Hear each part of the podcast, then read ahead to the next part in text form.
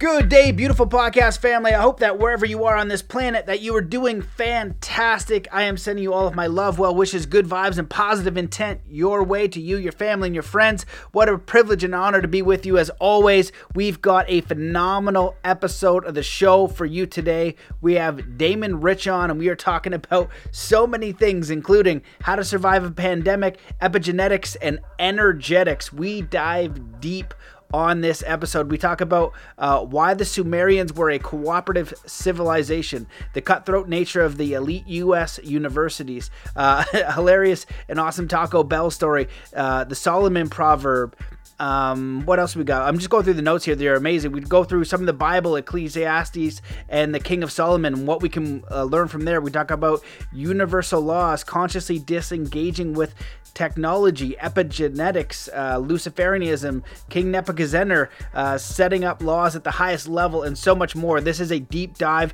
I know that you're going to enjoy this episode, and if you do enjoy it, please share it far and wide. Uh, that's the best thing you can do to support the show. You can uh, leave a review on iTunes. Please do do that because the censorship is, is totally bonkers. So when you share these in Messenger and to your friends and your social media, uh, it really does help to get the word out. So thank you guys so very much. You can go to mattbelair.com and become a member. You can do so by donation. And if you need a free link, just let me know. I'm backing up all the episodes there. Um, but they did delete Patreon, so you can go there if you want to contribute a couple bucks a month to support the show. It does go a long way, and I sincerely appreciate it. Um, but the best thing you can do to support the show is to do three kind acts wherever you are in the world today. Um, also, I want to thank my sponsor, thegoodinside.com. They have the best uh, advanced cellular heavy metal detox available spray. Uh, it is advanced zeolite. I use it all the time and it is awesome. And you can get uh, $50 off your first bottle when you go to thegoodinside.com forward slash Matt B M A T T B. So they're awesome. Check them out. And if you're a person who really wants to make a difference in this world, you want to live your life purpose, you want to go and get some massive clarity on your life, you want to go from a job to a vocation and living your calling, uh, live life deliberately, overcome limiting beliefs and self sabotage, and really learn the tools for peak performance and use every ounce of your energy and your will to architect a life of meaning, of purpose, and of value and contribution to the planet, hit me up, uh, mattbelair.com forward slash coaching. I can support you you in many ways, including the Soul Compass course, the Quantum Heart Hypnosis series, and one on one coaching or group coaching through the Atomic Alchemy group, which you can actually join a client call as my guest. And uh, there's a lot of powerful tools for those of you guys who are really ready to put in the work. Um, there is a roadmap available. It is not that complicated, it's just the willingness to do it. Just in the same way, if you are not doing so well and you're out of shape, there is a roadmap for getting in phenomenal shape, but you have to make that commitment. And so if you're really ready, to do those things, I'd love to support you. Hit me up, uh, matt at zenathlete.com or mattbelair.com forward slash coaching, and that's it. So, as always, the best way to support the show is three kind acts wherever you are in the world. And let's just uh, get into a state of peace and coherence before we dive in. Wherever you are in the world, just stop what you're doing. Take in a deep breath in through your nose.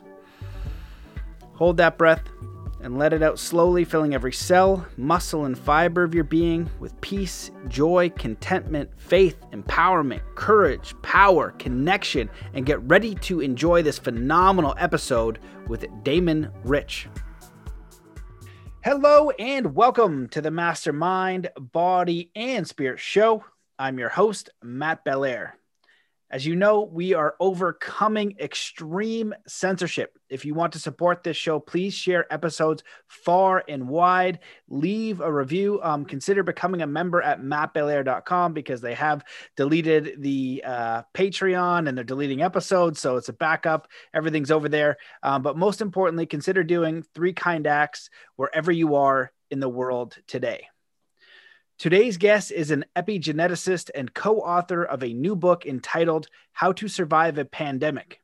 He's here today to share some insights into not only the current pandemic we are facing, but potential ones on the horizon and how to best prepare for them.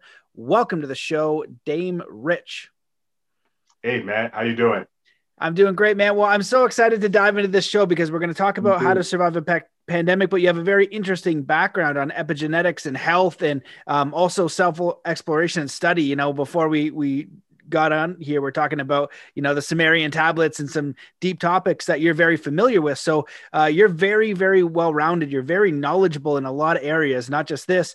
And so I'd love to just um, kick it off with a little bit about your background. You know, how did you uh, get to where you are today to writing this book and, and mastering these several fields that you're in? Wow, I give all honor to God because I actually even shouldn't even be here. So I know that He's given me these experiences and even given me this opportunity to be able to share um, information and knowledge for us to grow as individuals because this is the only way we're going to heal the world. This is all the problems in the world. We don't need to look to Congress or the president or particular political party or, or governing agency.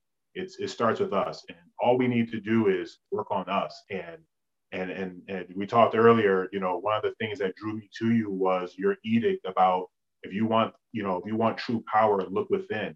And this is a concept that's completely foreign to us. And the more educated you are the more foreign it is. So i was very blessed very blessed to have both my parents to be able to work and sacrifice to have private education um, 11 out of the 12 years. I, I the only year i didn't have an education um, in, in grade school was uh, the uh, my junior year, and I did that to go get some extra math at a public school, so I could actually end up going to U of M.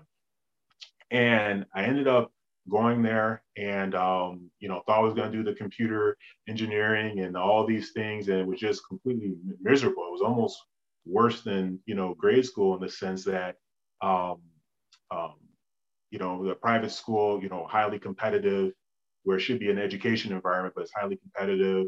Um, and there's a lot of uh, barriers to break. You know, there's gender barriers, definitely racial barriers, and, and it doesn't matter if it's a Christian school or Catholic school, any of these things. These elements exist.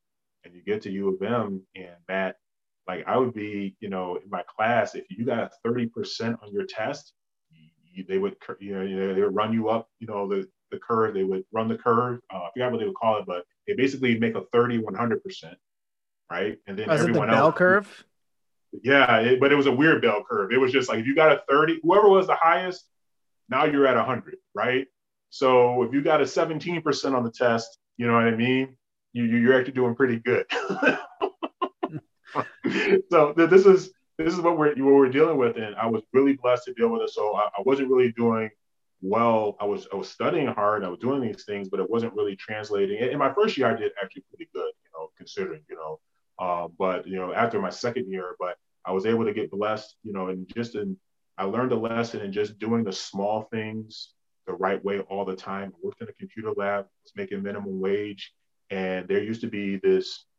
He wasn't a crazy guy, but they considered him this crazy guy because he'd come in with this wild hair, older dude, like 60 year old Caucasian male, wild hair, and he had these thick glasses. Like, when we talk about Coke bottle glasses, like no, this guy actually had him. He had these thick glasses, and he looked like the nutty professor morphed into, you know, 40, 50 years later, right? And and he had a problem with the printer jam. And he came to me, he said, Hey, can you help me with my printer jam? I said, Hey, no problem. You know, this is what I'm here to do. Went, stopped what I was doing, helped him with his printer jam. And when I did that, he looked at me and he said, Hey, how would you like to work at um, Ford Motor Company? And at the time, um, like I said, it's very very competitive. As soon as you get into these schools, like freshmen, I had a lot of friends that end up not becoming friends anymore because you start trying to work with these companies, Fortune 500 companies, you know, Dow 30 companies. They're taking the very, very, very, very, very top students, right? So Matt, you and I could have ended up going to school together all of our lives and been friends, but if we go to the same college, now we're kind of enemies. I can't help you study. Um, you know, I can't, if you missed a class, I can't give you my notes. This is, this is the, this is the, and we'll get into this later, but this is the pervasive attitude. It's very, it's, it's capitalistic, right? So if the capitalistic world is outside what everyone's trying to get to, you know, that just disseminates down in schools like that. So they're very cooperative, right? So you, so you start talking about the Sumerian civilizations, the Mayan civilizations, these were very, very, very wise civilizations. But more than that, they were cooperative civilizations, right? So the hierarchy wasn't about who's the man or who's the woman. The hierarchy, person on top was actually the one that was serving most, right? Um, we start talking about um, characters in civilization, like um, throughout history, like um, Mother Teresa, who's very, very highly regarded in the East. Think about her servanthood, servanthood. We're talking about um, Jesus, right? From um, Christianity, servant, right? He was the high. He's regarded as the highest, the highest leader, but servant attitude, right? So this is what these civilizations get into: more servitude, more cooperative, right? We're into more capitalistic, which the root word of capitalism is to capitalize.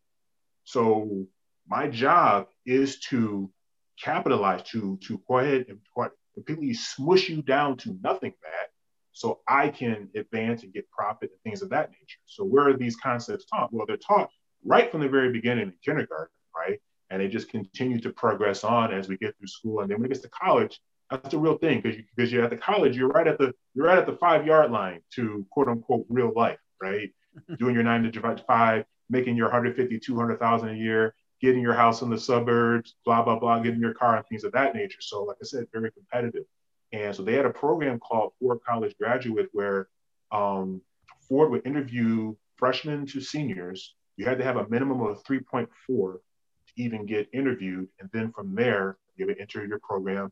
And if you entered the program, whatever a few people they would select, you know, you would get a job and then, you know, they would pay for grad school. And then they kind of like set you, it was kind of like getting like, you ever see the movie Goodfellas? It's like once you get made, it's like you're in, right? And that's what that kind of in. Yeah, you know, for like for you know, for, for. So um, so all my friends, you know, scratching and clawing, none of them even got an interview. There were very few. We did know some people that did get an interview. I had like a 2.7. Um, and a lot of us were like 2.9 struggling, right? But you know, there was a few people with a 3.4, 3.5, um, but then they didn't even make it in, right? But um, God allowed me to go right past that line. And just because I was nice to this gentleman that everyone made fun of, um, he said, "How would you like to have a job at Ford Motor Company?" And actually, I took that. I remember. I remember this. I was at my mom's house. I took the interview in my bedroom, and um, the guy asked me some questions, and he just told me I flat out got it wrong. He told me he's like, he said I, I I'd answer. I actually remember what it was. But the thing was the answer. The question was, if you're starting up a, a Unix machine, what's the first thing that boots up? And I said something, but the answer was actually the the answer, I remember the answer, the answer was the kernel. And he said, Yeah, you got wrong. He was only asking me two questions, you know. And he's like, Yeah, but he said, Okay, so I want you to study this. You need to know this, blah, blah, blah, blah, blah. Of course, you don't really need to know this because none of the stuff you learn in college you use in real life at all. And none of the stuff you learn in grade school you use in real life. Tell me how many times you've done negative fractions times negative fractions in real, in real life, or imaginary numbers, or rational numbers, or polynomials, or trinomials or calculus or pre-calculus. So, so none of the stuff you actually learn, you actually use. So, uh, so that was fine. But I was able to get that opportunity. From that opportunity, God blessed me at a very young age. I'm 19. I'm making a lot of money. My friends are struggling and making a lot of money, and I'm seeing things. I'm picking up on things, picking up how how corporate works. Um, because I would come there. I'm like, okay, man, I'm in the big leagues now. I would come, you know, suited and booted. I had my briefcase. I had no man, I had no papers, right? But but I always saw my dad. this is why these images are important. So my dad, he always brought a briefcase to work, right? So I'm just like, hey man, I'm doing my thing, and that was very intimidating for someone who was 19. Um, you know, I'm considered pretty tall in the society. I'm about six four, six five. So tall, very skinny at the time. I was like a buck 80, right, at the time. So I was very noticeable, right? So you have this young kid coming up here my attitude was, yeah, I'm trying to take it over, but I wasn't even trying to take it over. I'm just trying to like, you know what I mean, get a get a job, pay my credit card bills, you know, I did stupid stuff as a freshman and all this stuff like that. And so I began to see, so you know, I had this guy come up to me. He's like, hey man, I just want you to know that we just got to have a high level meeting with all the directors. And they said, whatever you do, make sure Damon doesn't advance in this company. And so that took me for a loop. Um, because like I said, I had grown up, my parents had worked very hard. They saw it in the 80s the shift and the change that was going on in Detroit. And, you know, you and I talked earlier about a lot of things being intentional. So when you have these, um, like for example, shootings in Chicago, you have these things like that, these are not happenstance. These are very intentional. You've studied poverty, you've studied about hunger. And so we, you know, we have these all these campaigns. We're going to save the world. We're going to try to save the hunger and, and all this stuff. It's just like that's been going on since I was a kid. That's been going on for 40 years. And and every, and people are more hungry than they've ever been in their life. right? I mean, if, if, Congress didn't pass the bill for the, those kids to get the extra $300 a month, what did they say? Be an extra like 20 or 30 million kids in poverty. And we're supposed to be the leading, foremost, smartest nation, the best nation, and all this stuff. But percentage wise, we're up there with probably anyone else in terms of poverty and kids eating and things of that nature. So my parents kind of saw the shift, how they were allowing things to happen within, you know, you know, the political ranks, uh, the police ranks, and things like that to destroy the neighborhood. So they sacrificed really hard to be able to move me out in the suburbs. So I always was the only so-called African American. I don't know if we can ever. I don't know if we'll have time to get into that. Maybe that's a, another show we can do. But so I was always, um, I was always in a in a very. I was the most diverse person in my environment, but I was very accepted in a lot of different areas. And I don't know what was happening behind the scenes and then the conversations that we're having at the dinner table when I wasn't there. But when I was there, you know, it was a lot of po- positivity, and I was able to have it establish a lot of relationships and things of that nature. So, so when it got to now, I'm in the corporate world. Um, I didn't understand the dynamics and the threat, and so it was it was very sad to me because number one, in all my college classes, like I said, I'm I'm at a Big Ten school. I never heard anything about corporate politics. I, I, I barely knew politics, right? I mean, I'm not even voting, right? I mean, I'm barely voting age. Barely knew that. Now we're talking about corporate politics, and that's a whole nother game that I had to learn. And what I began to see was that much like I saw it kind of like in school done in a level, but much at a greater level, you know, there are people that control things that are able to marginalize to their own detriment, you know, people who are willing to work hard, people who are willing to, you know, dot their I's and cross the T's and things of that nature, that becomes very threatening. So, so with that, you know, your mind gets open. So already as a kid, just like when, you know, you studied poverty and things like that at, at a very young age, which is, you know, very valuable. I just kind of added that to the repertoire. So now being in college, you're being exposed to people from different backgrounds. So people start to, start talking to you about ancient Egypt, Kemet, you know, you know, all these little different things that, you know, like I said, coming up in, in a Christian background, you know, these a lot of these things automatically are just without even knowing what it's about, it's just labeled as the devil. Anything that's not taught within the, the, the square box of the church is automatically devil, right? And so for me, it was just looking at some of this stuff and just like, okay, some of this stuff makes sense, some of this doesn't, but maybe there's a correlation to this, maybe there's a correlation to that. And I had learned a long time ago about that. This was in the 90s about the correlation to food and health but I was too young to really understand the, the implications in terms of, um, uh, uh, uh, you know, cor- you know, the, the, the, the, larger goal, you know, why you need to have people unhealthy. You know, the society is, we'll talk about this later, society has built itself to the point where you, it's impossible to get the people healthy because society will collapse. Our society only runs and thrives if the majority of society is sick and getting sicker. Um, so so I begin so so it's kind of easy once you see that people start talking about the way things used to be.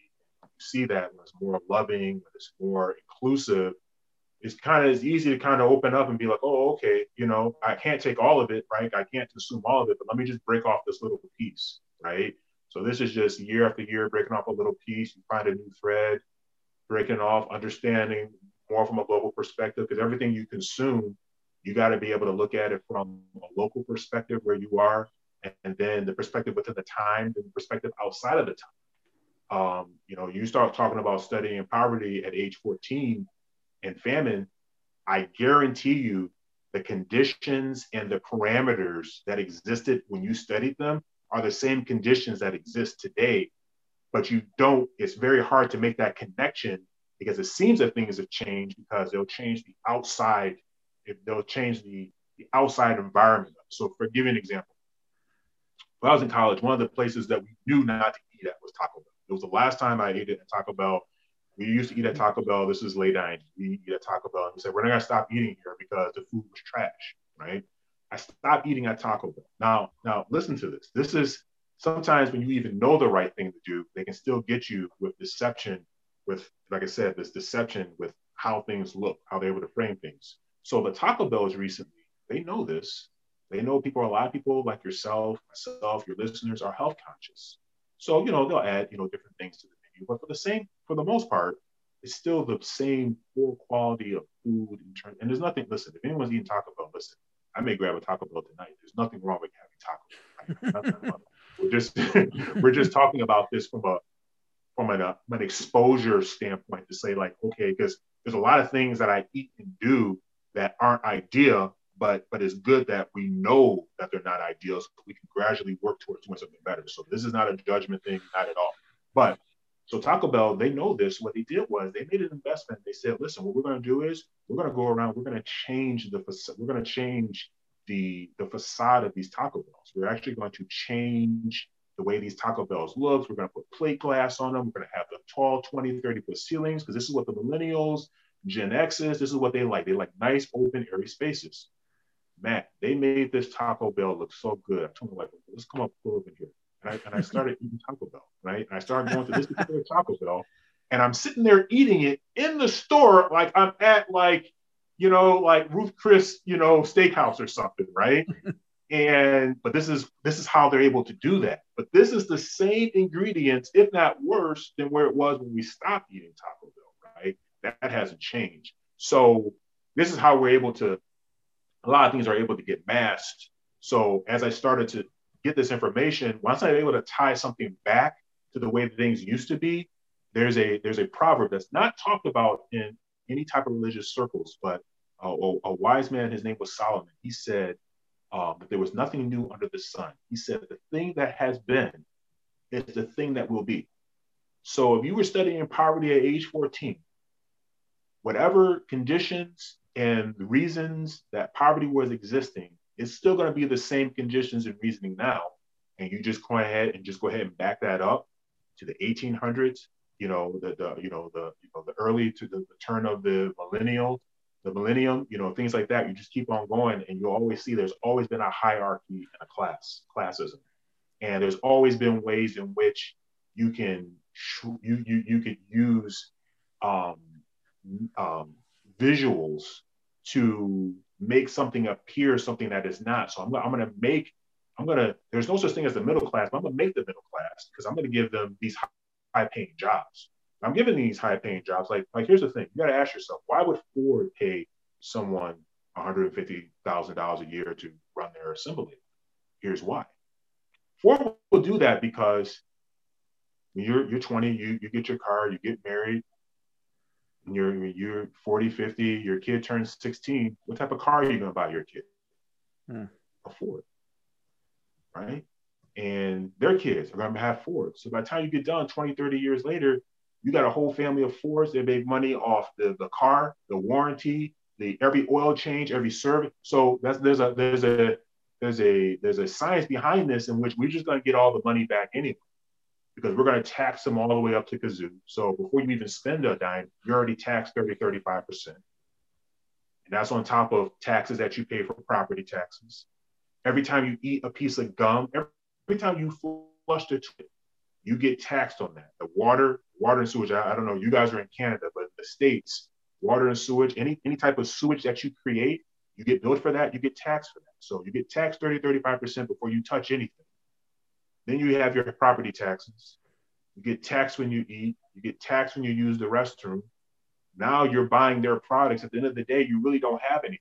So, you know, they say it's a middle class, but all something has to do is something like Corona has to come and stop production for a couple of months. And now we have people committing suicide. We have families breaking up. They got to spend time with one another, although that was always the goal to be able to spend time with your family. So as I began to see some of these things, piece these things together, I could just, I was just kind of on this journey. And I began to see know, one great eye opening thing. I took an enrichment course at a college over uh, where I used to live, and it just talked, talked about all the religions, you know. So I was like, okay, I get to see things from another person's perspective, and mainly study a lot of Eastern religions, and, and not so much studying it from the standpoint of, um, you know, you know application or following it or anything of that nature, but just kind of understanding where okay, where are you getting this from? Why do you feel this way, right? But was like, okay, if I can see these points are consistent, so you're doing this meditation over here, and, and, and there's really meditation over in the Bible or something like that, and then we have epigenetics.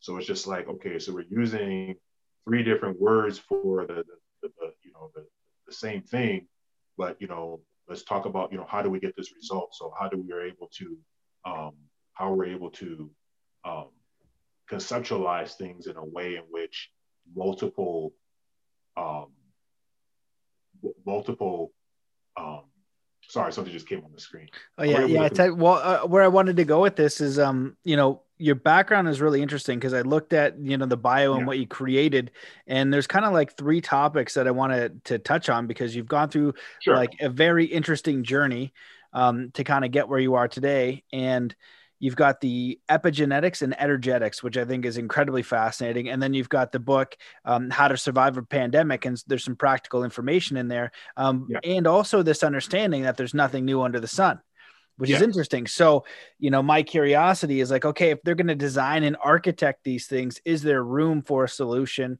You know, so what can we share with our lit- listeners on, um, you know, what they should do during these times? Because you've got financial, you've got food, you've got um, all these things that, you know, I don't think that we should be fearful of, but we should be aware of. It's kind of like, sure. you know, if you go out surfing and you don't know what a riptide is, you can get harmed. Um, but if you know what a riptide is, you can avoid it and be okay. And so, same with outdoor survival or anything else, they can be dangerous situations. And if you're not equipped with the right knowledge or foresight, they can become dangerous and you can be harmed from them. Um, but they don't necessarily need to be if you have the foresight and also the spiritual understanding. And that's been kind of my go-to um, lately is just going through all these spiritual texts on fear and understanding transformation and you know putting my faith and understanding in, in a god or a creator or life itself um, and understand that this bigger picture isn't up to me. So um, I, I don't know where you want to start or where's most important but i'd love for you to talk a little bit about your book and why you wrote it and some tactics that the listeners can be aware of and then you know getting in a little bit of uh, epigenetics and energetics. But then we were also talking about cosmic slop uh, the sure. movie where we're going into really deep concepts and uh, you know about ETs and and and how they might be here. So um, yeah, so all those are the kind of things I want to wanted to kind of start addressing. Sure. So the book How to Become a Pandemic. So actually, God showed me the pandemic back in uh, 2019, but I didn't know it was a pandemic. What I saw, but He just showed me everything being shut down, virus, you know, lack of operation and things being shut down. And so by the time, at least in the States, like things started to shut down around March 2020. And I began to understand, you know, kind of what that was. I began to start writing things. I began to write it from the perspective of not so much what was happening to us in the corona, but just from a perspective of, you know, how did we how did we get here? Because anything, so there's a spiritual law. Anything that occurs in the earth in terms of dearth and famine, particularly lack and famine, is derived from anything that happens tangibly, um, is derived from something that occurred uh, uh, tangibly, naturally, uh, natural, but uh, translated spiritually, and that got judged. So spiritually, there were things that have occurred. Um, there were things that were done tangibly on earth that got translated spiritually into something that um, had a very negative connotation in terms of being harmonious with the earth, each other, and God's laws. So now, so now, and, and, and this is so I, I, haven't talked about this on any of the other interviews I've done about the book because I feel like this is a a great forum and I feel like you know you have a very open mind to this. So I talk a little bit about this in the book, I don't really get very, very deep into it, but so what's going on to happen with this coronavirus? And see the, the coronavirus, what's going on with the pandemic now is more than just corona. Okay. So this is, like I said, there's no new thing under the sun. So when you're looking at something, when you're right up on something, it's hard to be able to understand what you're looking at unless you take a deeper view and you got to kind of have a, a bird, a 40,000 foot view. So the 40,000 foot view, look at, look at what happened in Venezuela. Just a, um, look what happened in Venezuela a few months ago with the, uh, with the snow, right? Um, Look at what happened with the fires in Europe. If you look at all these things, all these major scenarios that are quote unquote, quote unquote disasters, they're not isolated. They're actually working in tandem together to create a bigger effect.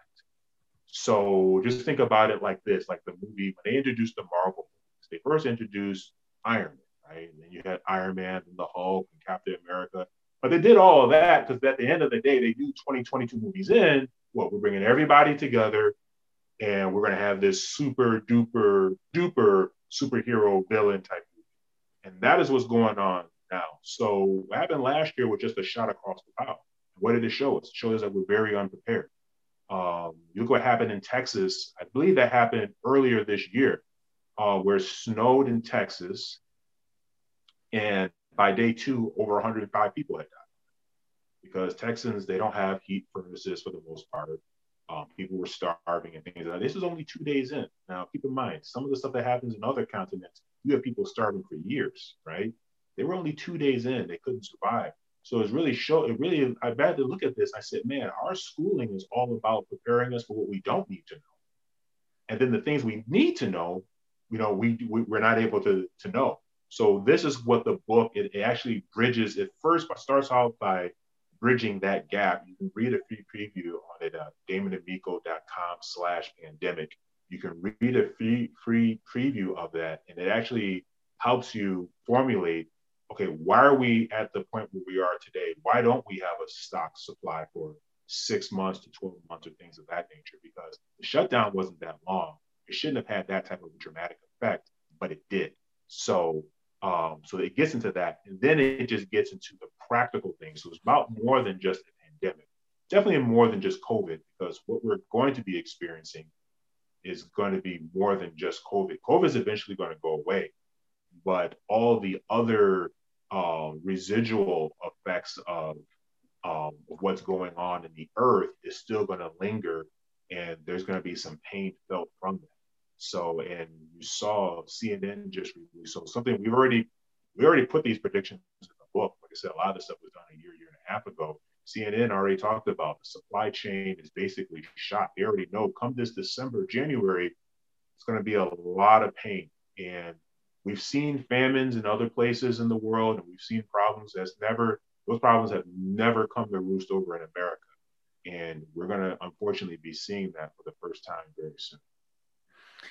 Yeah, shoot. Well, that all that's kind of uh, frightening stuff. And one of these, one of these um, Instagram things I saw come up with so simple. It said, you know, all humans really need to know is, uh, you know, how to eat food, you know, hunt and and know, you know, where they can get vegetables and forage. They need to get clean water and they need a shelter. That's it. And we and most people you know can't do any of those things, including mm-hmm. myself, which is mm-hmm. like trying to wonder, like, okay, what was my education for? Like, I've been on the on this planet for 37 years, and I, you know, I don't even know um, you know how to do any of those things it's really interesting. So um, yeah it does seem like they have this plan right? And if you're curious about what it is you can always sign up to the world economic forum.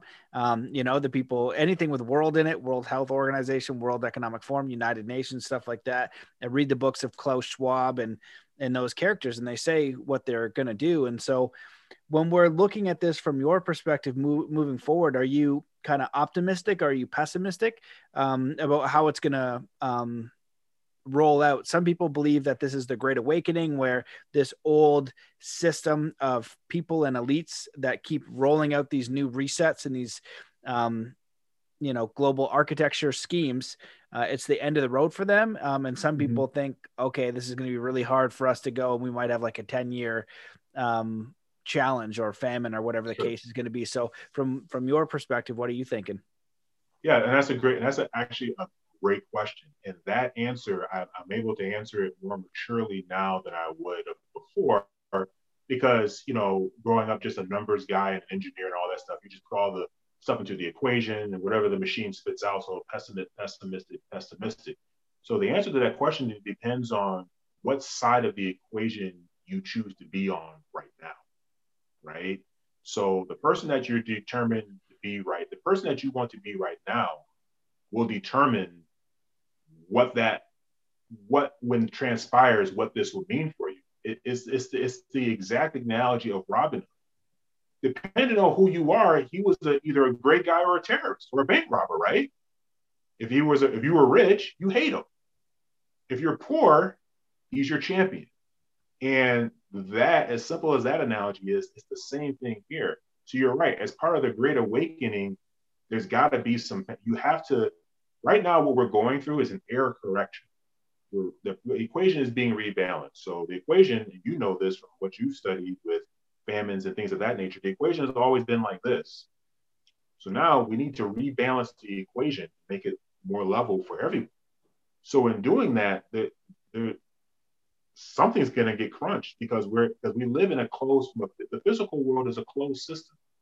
So you can't this is what you learn in with um, the laws of thermodynamics isaac newton and those things like that. A are you system, talking about firmament type of closed system? I'm talking about closed system where matter where whatever matter exists energy cannot be added to Energy can only be transferred. It can't be added to or taken away. So whatever we're dealing with, this is this is what we're dealing with. So if this if, it, if we're dealing with a, a, a, million units of energy, and, and, that represents everything that happens in, in, the, world.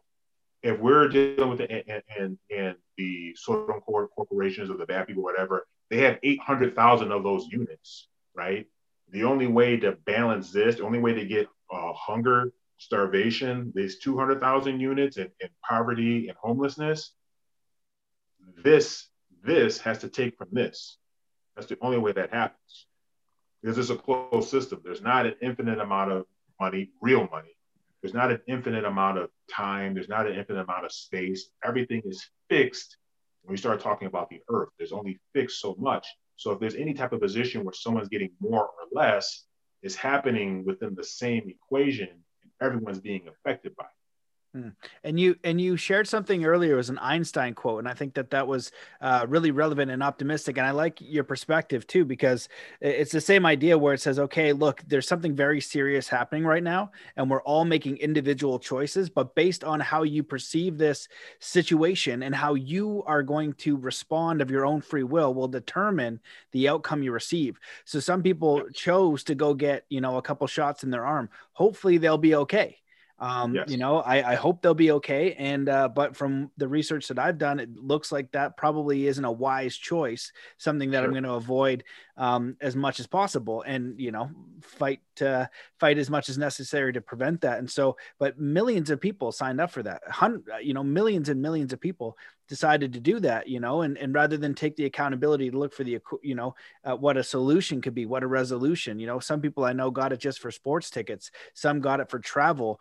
And you know for me it's like okay what's your character you know for this? How much do you need from babylon right? You know everything's got to stay the same. So in order to stay in babylon you're going to have to submit to this new type of nonsense. And now on the other side you're going to have people who are going to go outside the system and look for solutions and say look i'm willing to give up this material realm that i know it, there's something in my gut and in my soul that is, is, saying that this isn't correct. So i have to trust that there's going to be another solution. And i think for those people that there will be. So i'd love for you to share that einstein quote and that uh, yeah. you know how we talked about I, you put it a certain way like the energy or consciousness or something yeah. like that. So, so this is this is very important because everyone knows Einstein for E equals mc squared, which is incorrect.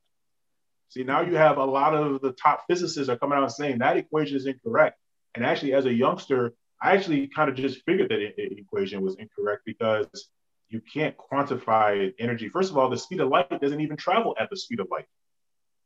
That that's a true physics fact. The speed of light, the speed of light is like what 186,000 miles per second per second. Speed of light doesn't even travel at the speed. So, so this is something that has been known and verified. So, so that's without dispute. But you have someone who is so numbers based, right, mathematical, logical, allegedly, but he came out and said the field, the energy field that you create with your mind, the field, what you just talked about, your mind is the sole governing agency of the particle. So that is just a lot of technical babble for your mind creates your environment.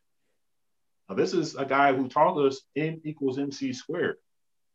He was like, none, none of that. I mean, in practicum, none of that stuff really even matters. Is really is really this, right? So all this these physics and all these all these equations. No, it really just comes down to this. And unfortunately, we're living in a day and age where the information age, information is very dangerous. If you go back to, if you information is a burden, you know, you just said like only thing we need to really worry about is knowing how to eat, knowing how to, you know, shelter, knowing how to love. Really, everything else is really that's icing on the cake. Problem is when you get into the concept of information and trying to be well versed, this is what you find out. And this is what I was alluding to earlier. This is what you know. The more that you learn, the more you find out you still need to learn something. So it becomes a burden. It actually becomes a burden. This is what actually happened to one of the greatest kings that ever lived. His name was King Solomon. And if you read, this is something that's never talked about in the church. You'll never hear it in the church. But if you read a book he wrote called Ecclesiastes, the whole it's only about 12 chapters. The rest of the, the whole six or last six or seven chapters, he just talks about how he depressed he was because all he knew was knowledge, and all that was was a burden. The problem is going on today when people are putting out information about shots and about vaccines and not doing vaccines. There's always more information to know. Like they said, do your research the research you could have done, you could have thought that was good research, Matt. Only come to find out it was something deeper or that research was incorrect. And I know that's happened to me. Man, I've done some deep research on different languages of the world, like the original Semitic languages of the world, right? Some deep research, like, man, I had research. Man, I, I actually have a book that's over a thousand years old. I have a book that's 1,100 years old. Holy I crap. actually go on auctions. Yes, I will go on auctions I would look for certain specific dictionaries. Like this stuff is so old. Like I haven't even, I don't even open it. It's like in saran wrap. It's completely out. It's over a thousand years old. You, I want to see. I, do you have it on you? I want to see that thing. That's, no, I don't. I actually, I actually have it. No, I actually, it's actually at our other place. I actually moved it because we're, we're packing up some stuff. So, yeah, it's a, it's a thousand years old, and it cost me a grip, but I got it because I'm like, I need. If I can get this piece of information, this will prove this, right? So the thing is, you're all, you're always at the mercy of what information that you know, right? Kind of like what's going on right now. People are very upset with what's going on with with Congress. It doesn't matter if you're Republican, Democrat, or Independent. Everyone's upset with even their own party. Now, come to find out, now they're saying the reason why certain things aren't moving along or, or certain parties are have things you know stalled is because people who are running for one as one party are really another party. So, so in other words, I could be. I'm just. I'm not. I won't use Republican Democrat because I, I could be a libertarian at heart, but running as a Republican. But you think I'm a libertarian, so you're voting me for being a libertarian. So this is what's going on. So now we're seeing people who are who are in certain positions. So the problem with information and researching is you know, we got to keep things simple. So this is the curse that actually end up happening with men, uh, with uh, humanity, with us being cursed with knowledge. Because now you have to thirst for knowledge. Now you just have to acquire more knowledge and more and more knowledge. Like you said, you, you spend all your time, your whole life acquiring knowledge, and you don't even have the basic things like up until recently, I couldn't even grow a single piece of food for myself. And I'm talking about, like I said, I had one of the top private school educations there was even my public school education, it was one of the top public schools that they were. Actually, my school, Scott McNealy, who used to be the world's third richest person, went to my school. Scott McNealy, the mega billionaire, Sun Microsystems sold his company to Oracle. He went to my school. This is this is where I went. So so we've been to the we've had the, the top schooling, right? But I, I never knew how to grow a piece of food. I never knew where the cleanest source of water was. We talk about that in the book. The cleanest source of water is in the ground not the stuff that's contaminated with waste that they try to get up to speed to have you drink. Cleanest source of water is in the ground because it gets filtered. God designed that natural filtration system. Um, there's a guy, his name is uh, LeVar Ball. You may have heard of him. He's a pretty loud individual, but he has some sons that play in the NBA.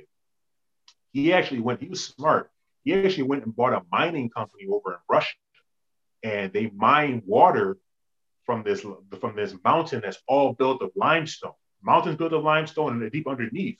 So they they drill down thousands of feet and they get this water and they don't is they don't even need to clean it. It's the purest water because anyone will tell you that the longer the, the water has to travel down a rock, and especially a rock like limestone, man, by the time you get a couple of hundred feet deep, you have the cleanest drinking water. In the, so everyone has this ability. And I talk about that. Look, everyone has the ability to have clean drinking water. We don't have also, to. I've also heard too from one of the um, one of the articles I read that was talking about this and how to prepare. It said, you know, don't worry. One of the good one of the good things is that water is everywhere. Like it's, it's under your feet everywhere. Your feet. And yeah, you know, it's, it's so interesting what you're saying because it's so simple, right? You get one of the top educations in the world, but you, that alone, you still can't survive as a human. Every other species no. can survive uh, other than us. And when you're talking about, yes. you know, the information, there's like now information overload overload and go. there's so much misinformation and there's so much entertainment where people are you know um, you know, sharing these things and, and it's more like entertainment and it might be true and it might be not. And I, I, constantly think about that with the podcast and my work. I'm like, is this beneficial? Am I helping? What are the solutions? And really try to keep asking me that myself that question because I want to figure out useful information. And like you said, being able to grow um, and hunt and have community and uh, simple stuff like how to be a human. Like if it all goes to crap, can you survive? You should be able to do yeah. that. And that's paramount yeah. knowledge. And it's one of the things like being a martial artist my whole life, just being secure in my own body to know that if I need to defend myself, I can. Not that I could take every single person on the planet, but to know that I should be able to defend myself in most situations. I don't have to walk around in fear. It gave me the confidence to travel and do all these other things that I've done because I had that self confidence, that self awareness in what I was capable of doing was a, function of a, a human being to be able to protect itself in a scary environment, you know, where there's some uh, frightening right. stuff going on. Um, you know, there's actually a circumstance today um, where, as in the store, and this guy, there's a sketchy guy in there, and um, you know, he was stealing right? And uh you know i basically was just like then it was all women i said hey do you want me to stay? They said yeah. And uh you know so they they confronted him and i was there and he was stealing. I was like here let me just buy that for you. And so wow. you know th- that was like okay let's de- de-escalate that situation. But i wasn't worried about it. i wasn't thinking about how do i take this guy out if he if he right. gets upset? It's like how do i de- de-escalate? That's a part of that knowledge right? That's a right. part of how to do that right? There you know you just you just move it. And so it's it's it allows you not to be like oh no like what if he freaks out? What if you know all these different things where people who are not trained don't know? And so you know when we look at this thing of like the the information overload and stuff what do you what do you think the solution is? And how do we you know i like the idea of like the best knowledge. Well i feel like we should know our history because that'll help us know where we're going. So that's useful. Um, but we do need basic knowledge of how to be a human being and survive here. Um, but when you're talking about knowledge specifically and research coming from a background where you really are deep into that, including epigenetics and energetics, which I'd love for you to dive into, uh, how do we remedy that situation so we're not like constantly you know and that's um it's rabbit hole after rabbit hole and it's just so infinite there's not enough time and um you know it is a problem for sure. Yeah um so i mean the the very blunt, rigid, non, you know, smooth way to kind of disengage from that is just to disengage. You know, you see stars all the time. I saw there used to be a movement. I don't know if you remember this, man. I don't know if it was over up in, in where you are, but where we were in this, it was this movement. This was about 12 years ago. This was this was about two or three years after Facebook got real popular. There was this movement. It, was by it was by house so it was women who were staying at home with their children, and they're like, "Nah, we're getting off Facebook. This is going to ruin our lives." This is this is like 2008. So Facebook is remember early 2000s. It was like MySpace, and then we transitioned to Facebook, right? So everyone's still trying to really understand how this is working, what it did. So they're like, "No, we're going to get off this thing." I remember seeing that. It's like, wow, okay, so they're already saying this. This is mass movement for anti-Facebook. You see a lot of stars. Selena Go- Selena Gomez she said that she got off of social media because it ruined her life.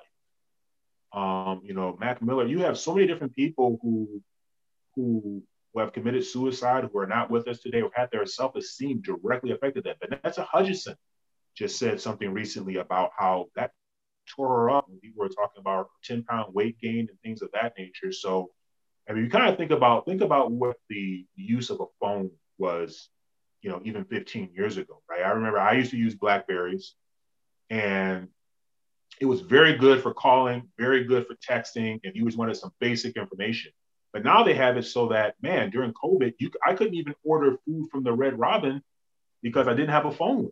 And I refused to kind of do, I'm like, no, I'm not, just want to order this. I'm not, doing this where I have to have my phone for everything. Did you have to have your phone for everything. About it. Matt, your phone opens up your hotel room now. Your phone is, is a basically a requirement for anything, banking. Your phone, like I was actually, I actually went to my bank because I because I didn't know my internet password. So not the mobile, just the internet password. I just needed that reset or something like that. I go into the branch. Now these people know me. I go into the branch. They know who I am. I, I still give them my license. They know me. Hey, Dame, blah, blah, blah, blah, blah. They're like, okay, we reset it. Um, do you have your phone with you? Because we're going to send the reset to your phone. I'm like, man, I'm here. Can you just tell me what the new password is? They couldn't even do that. So they had to send it to my phone. I had to go home, wait to, you know, I got that. So it's just we we so so so here's another law. Anything that is occurring in the earth that's detrimental to you, you've allowed it. Apple sells 80 million Apple sells 80 million iPhones a quarter. 80 million. Right? This does not include Android. This is just Apple. Apple sells about 80 million iPhones a quarter. This is how they became one of the first trillion dollar companies. So, so when you think about this, this is something that we've allowed because we've allowed, you know, somehow we've allowed them to have now banking must be done. You know, we've allowed, you know, we've done this under the guise of technology and convenience.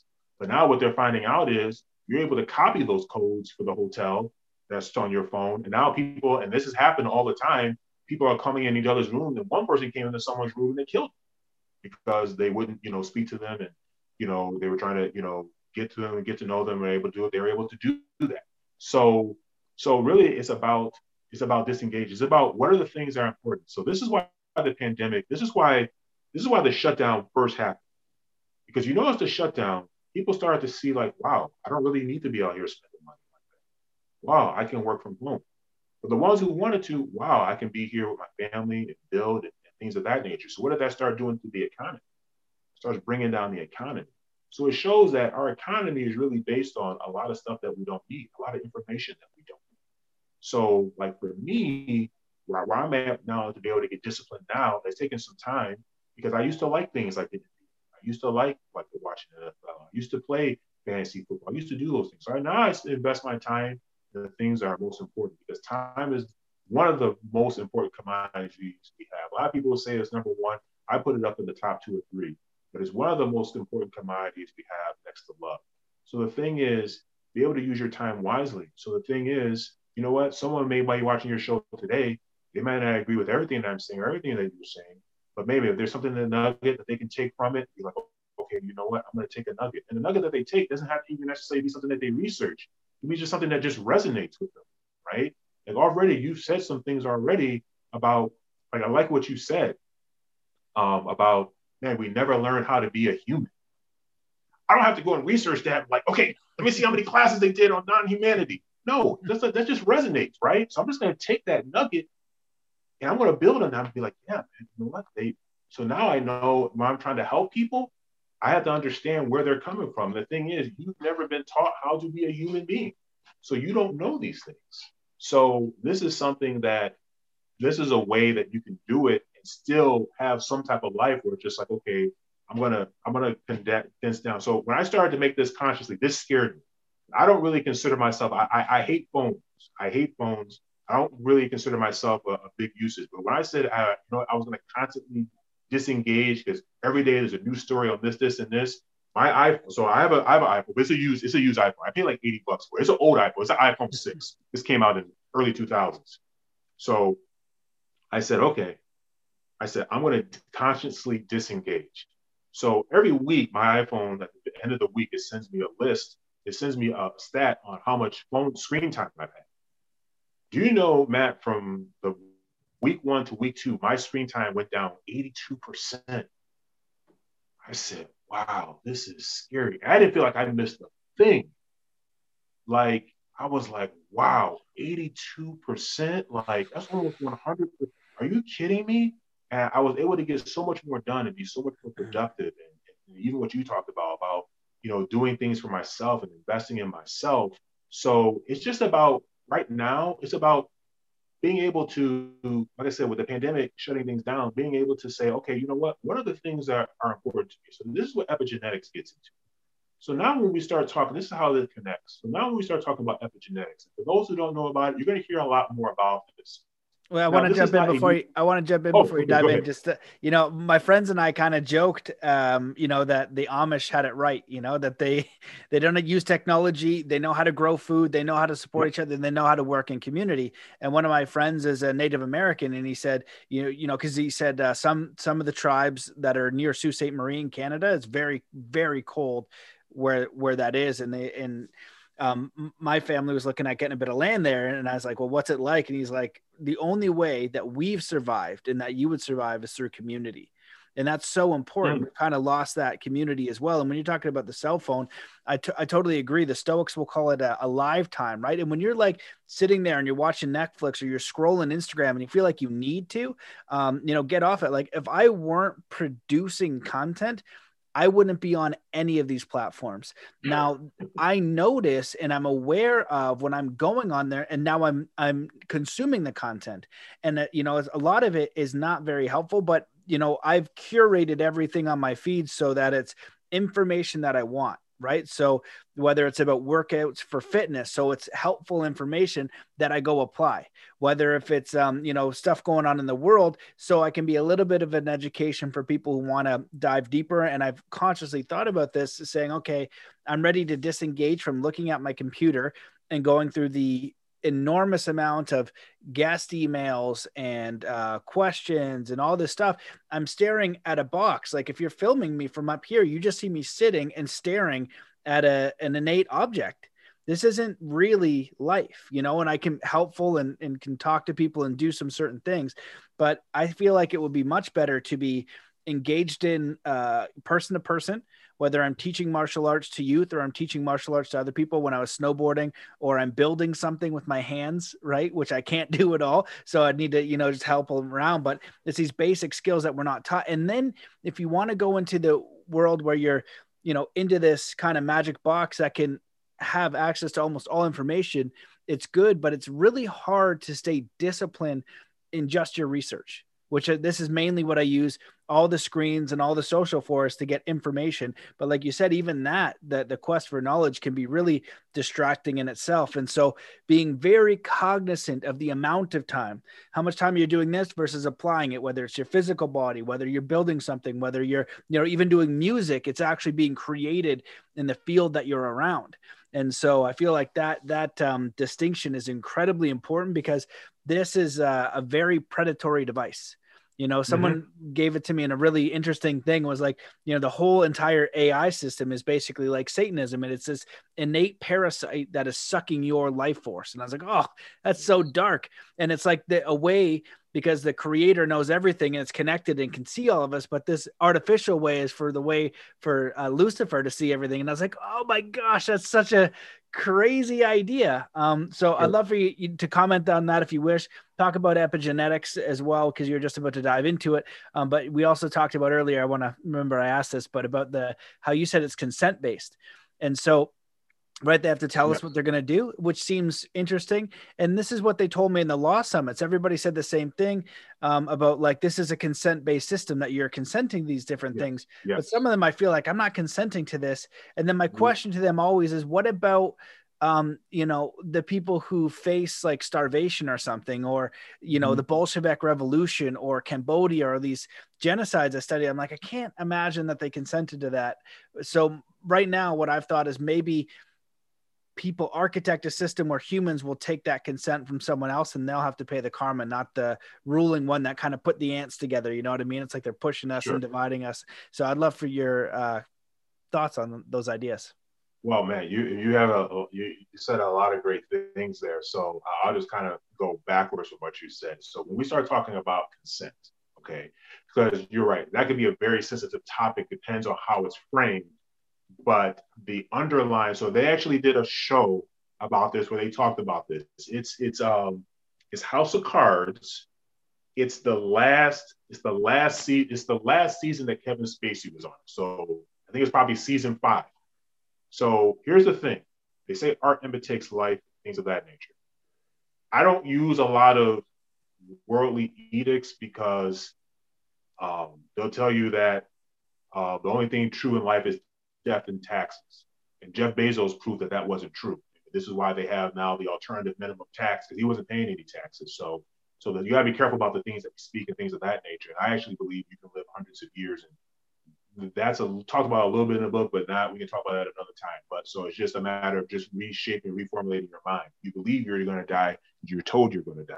So we have people who live consistently to a, to 200 years old, and in their full strength, full strength and might. You know, we have these reading, like you read a about a society like um like um forgot well, I call it society.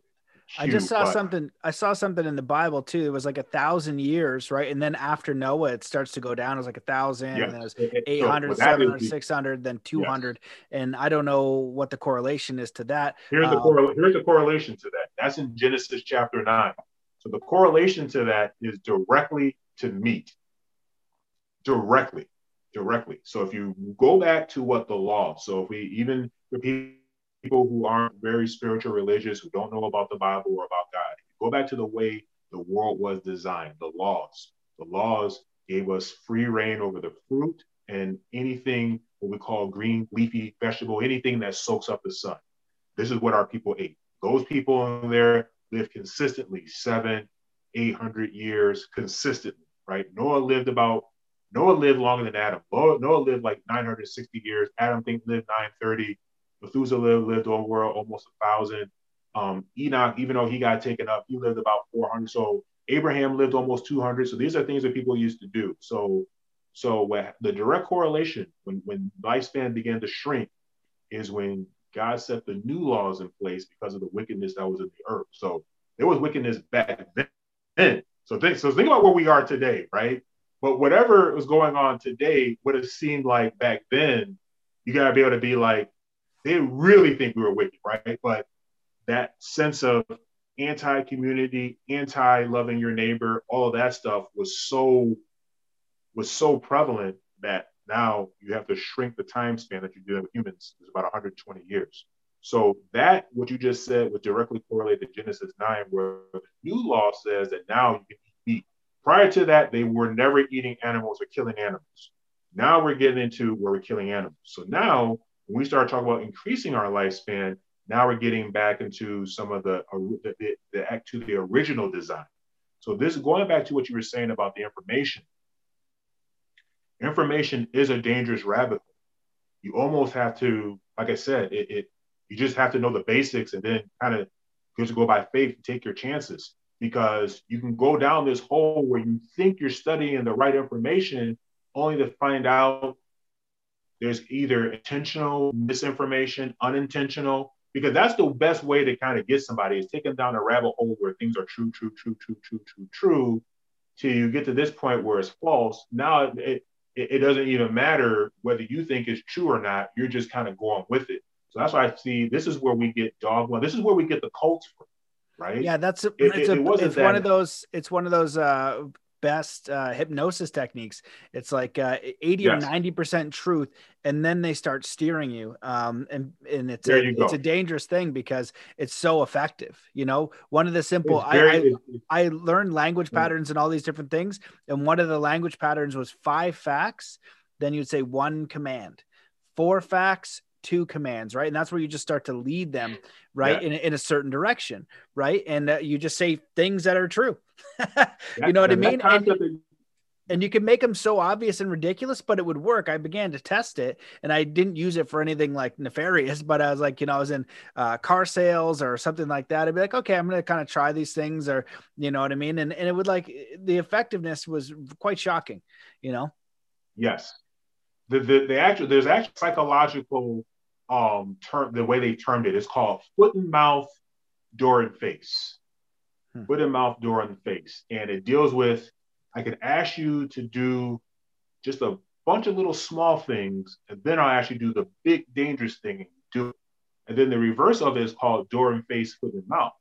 So i ask you to do something so great and outlandish matt you're like no way in the world so then i come back because you feel bad and come back and ask you to do something smaller, way smaller. and then you do it.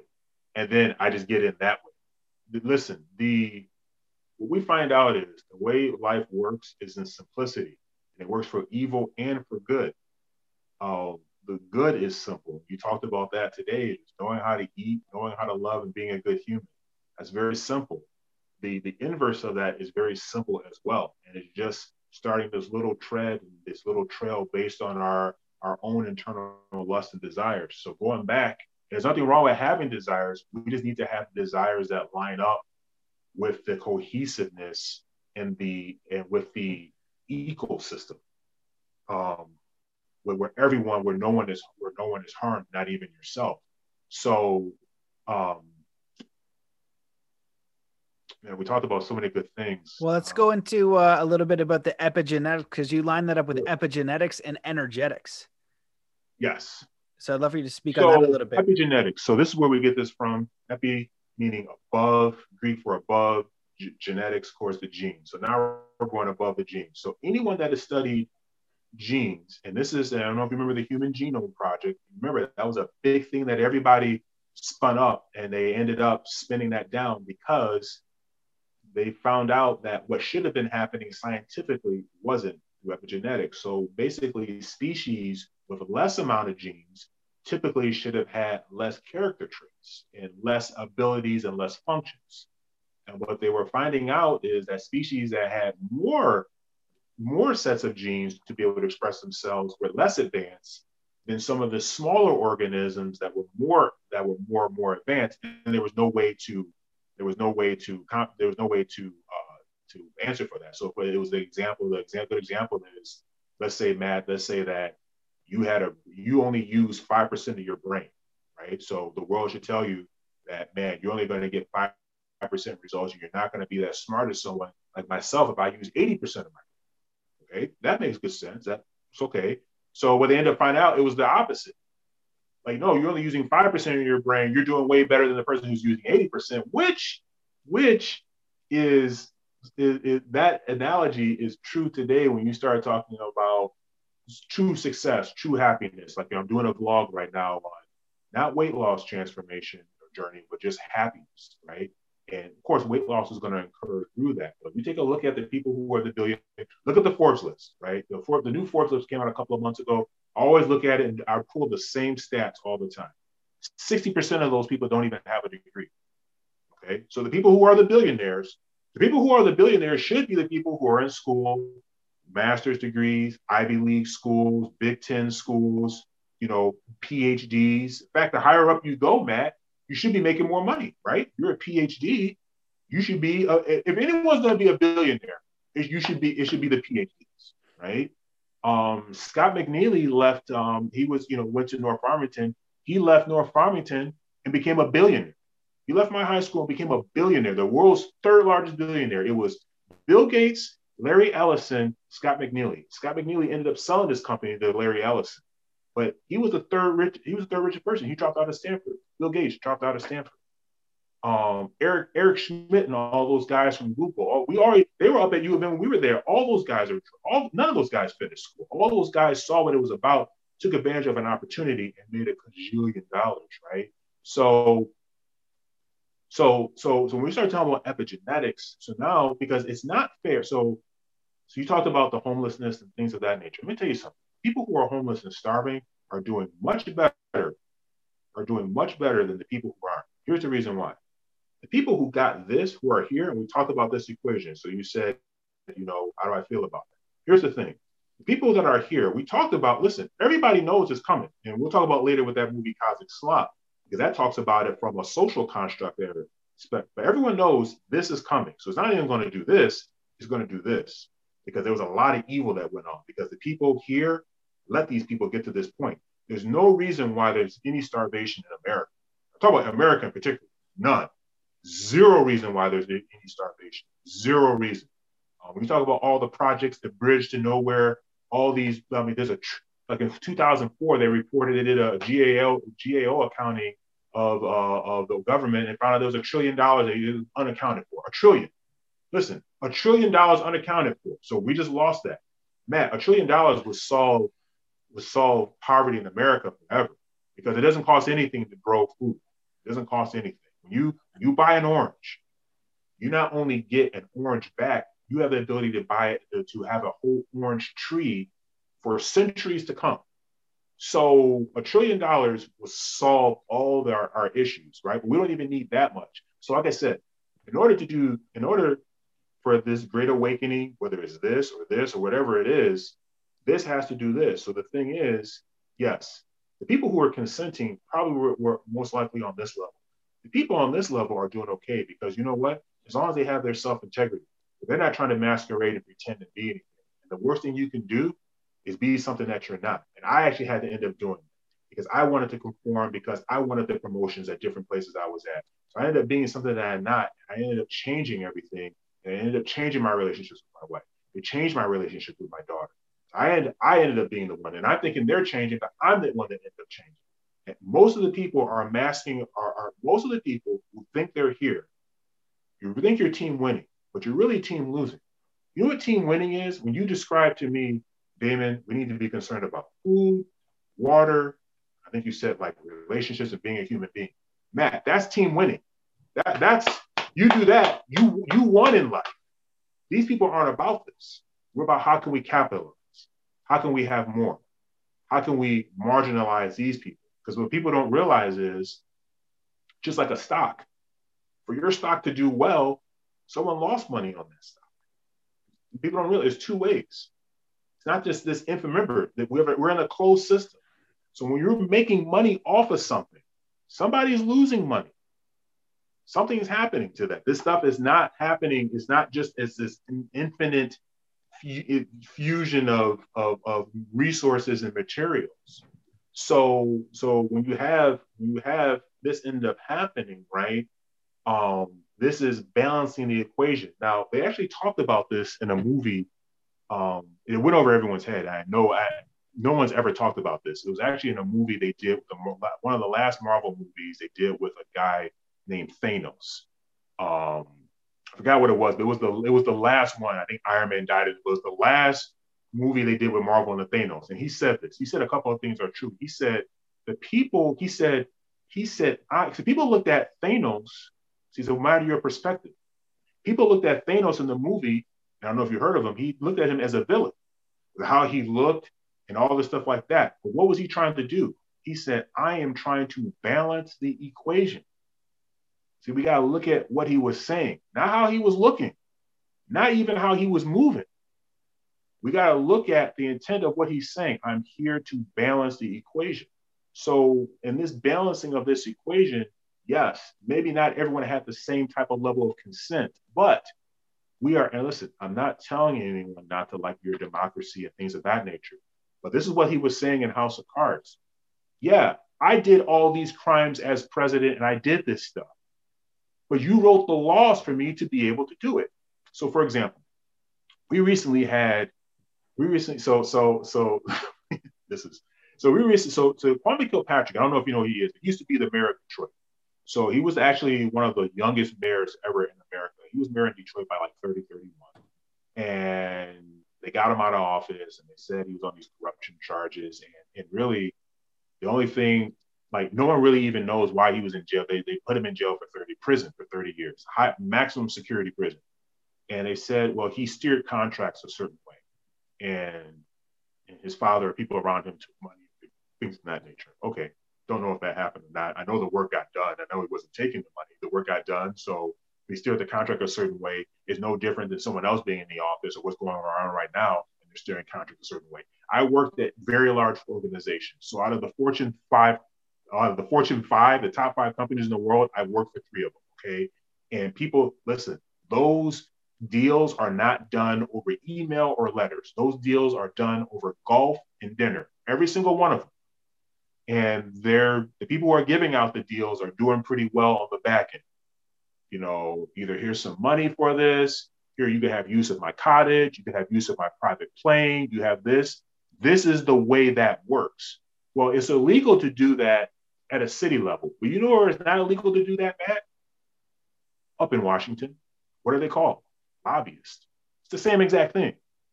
So if I want to have, if I, so let's say if I want to lobby for martial arts in school, since you're into martial arts, and you want to be able to have martial arts contracts all across the nation where schools have to teach martial arts. So you know the way you do that, Matt, is you collect money and you can do it through a PAC or through these other things. Legal, Matt, legal. You collect money and you give it to the lawmakers and say, you know what, I, I gave you a hundred million dollars for your quote unquote campaigns. okay. You give it to them. And then in return, they vote the way you want them to vote. So for, for the people who say that they're not consenting to it, we'll get outraged when we see something happen on the news like, oh my gosh, Kwame Kilpatrick did this, or oh my gosh, this lawmaker did this.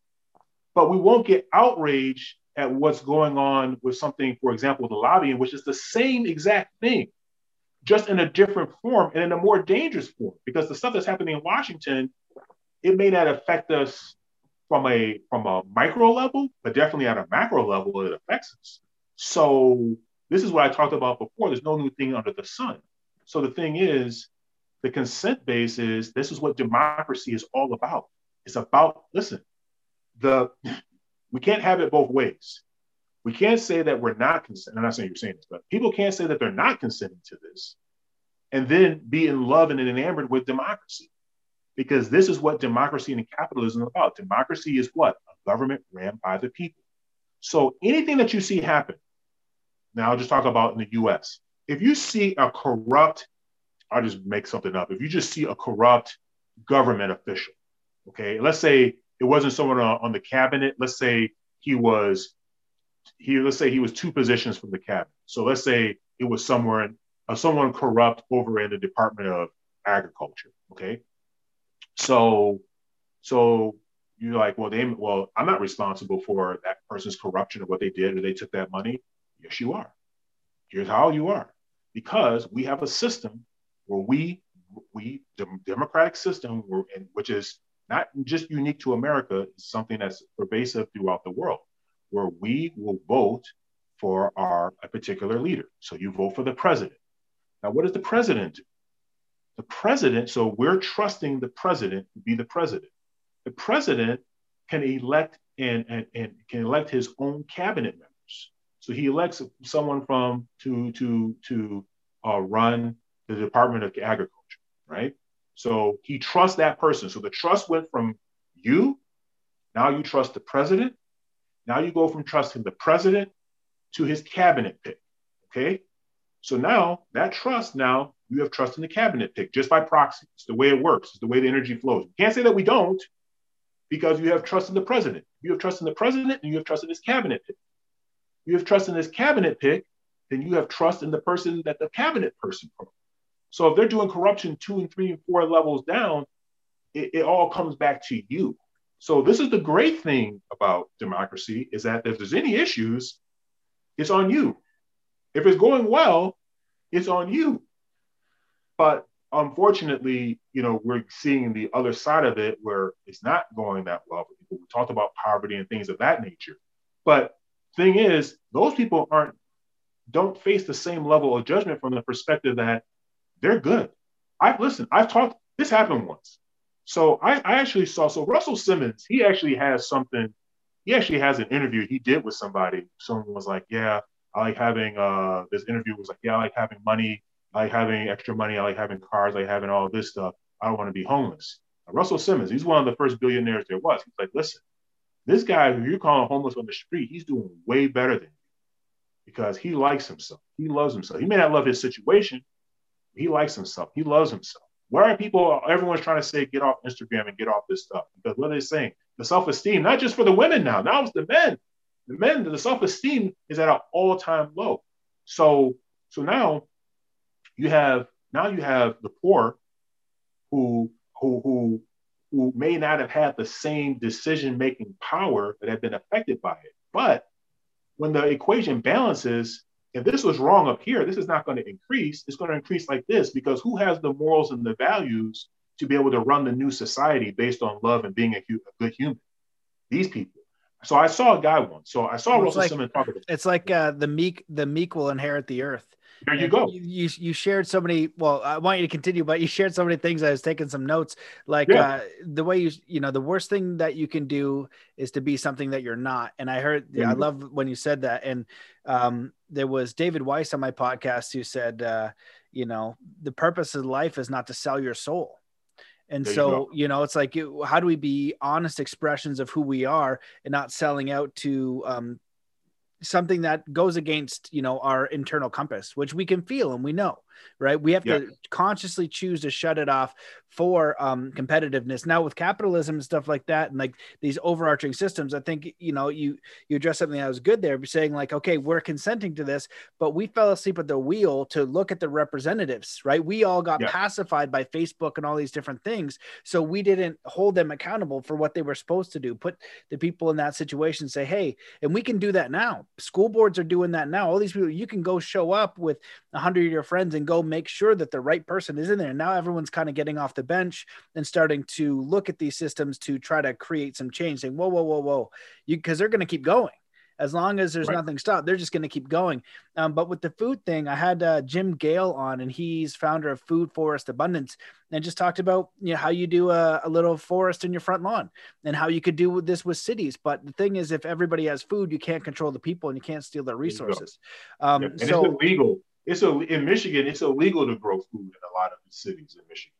Oh that's just yeah exactly that's just un, unbelievable you know what i mean? And so you could have your whole city front like you know what i mean? You're going to do okay this street's the apple tree street this one's the orange street this one's you know this is cucumber block and everybody is taken care of but again you can't control them. But one thing i wanted to ask and uh, if you want to continue what you're talking please do but the question that came up when you said you know this balancing of scales right Yes. Um, how do you see that? Because on one part, people could say the ultra powerful that have immense influence. So the billionaires or these families you don't even know about. So you hear about the Rockefellers and things like that, but there's probably other families or influences we don't know about where they kind of want to take and they're architecting and influencing at a high degree. So yes. what do you think is going to put this in the order? Is it like cosmic? Is it is it the creator or how do you see that rebalancing as we navigate this? And and and I get the sense, and I just love to hear your opinion.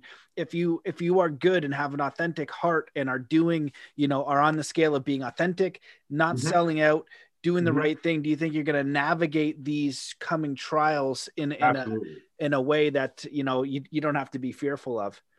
Absolutely, and, and the way to move, and you brought, I, I like the way that you formulated that because the way you move in any situation is you can't move through fear. So even if it's information that's that you feel is um, negative information is it's it's you got to turn that back around. Okay, so the glass is half full. So like like you said, we talk about the Great Awakening. Everyone's kind of scared, but these people right here, they're like they're ready for that, right? So it's just like no, it's not the end, it's the beginning, right? So um, no, um, going back to going back to what you said, it, it's it's when you start when you start the so so, yes, the way that is going to happen is because we already know that the creator, God, the creator, has everything under control. Okay. But here's the thing people who are in even these evil Luciferian systems know that their time is up. How do we know that? What is one of the what's one of the axioms that we always use about power? Absolute power corrupts absolutely. What what evil power structure has ever had an infinite tenure on this earth? Rome, but, but, but before Rome, you had Babylon was one of the biggest. Like you want to talk about an empire. Babylon was one of the biggest, greatest empires. People don't even know who those kings were. People don't even know Babylon. After Babylon, you had Persia. After Persia, you had the Medes. After Medes, you had the Greeks. These are societies, these are leadership structures that aren't here anymore. The Romans aren't here anymore. Um, so, so so with that, there's no power, evil power structure that's ever just been pervasive. And actually, a lot of people don't know this.